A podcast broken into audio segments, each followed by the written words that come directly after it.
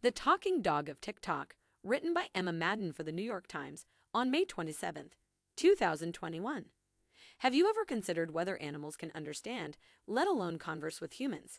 Kiki the gorilla, after all, could speak to us in ASL. But what about talking dogs?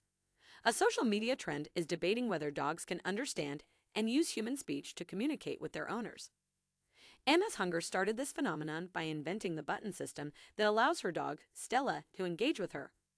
Because of these buttons, her first word was outside, and her vocabulary has grown since then. This concept was motivated by MS Hunger's work in assistive technology, which allows youngsters with speech impairments to communicate without having to talk. Stella could ask as many questions as she wanted, so she purchased recordable answer buzzers. MS Devine, an artist and jewelry maker, learned about MS Hunger's experiment soon after, and when she bought Bunny, she also bought her own set of buttons to set up her own experiment.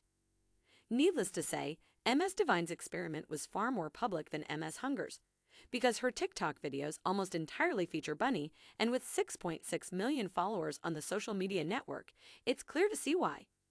With the success of Bunny and Stella, more cognitive scientists have taken notice and attempted to develop collaborations with both MS Hunger and MS Devine to ascertain whether dogs are capable of understanding humans or if they are merely reacting to human interaction.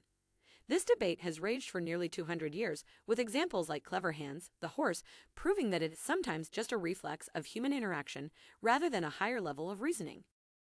Dogs may be able to understand, if not converse with, though humans as a result of domestication, as they have evolved to please human sensitivities.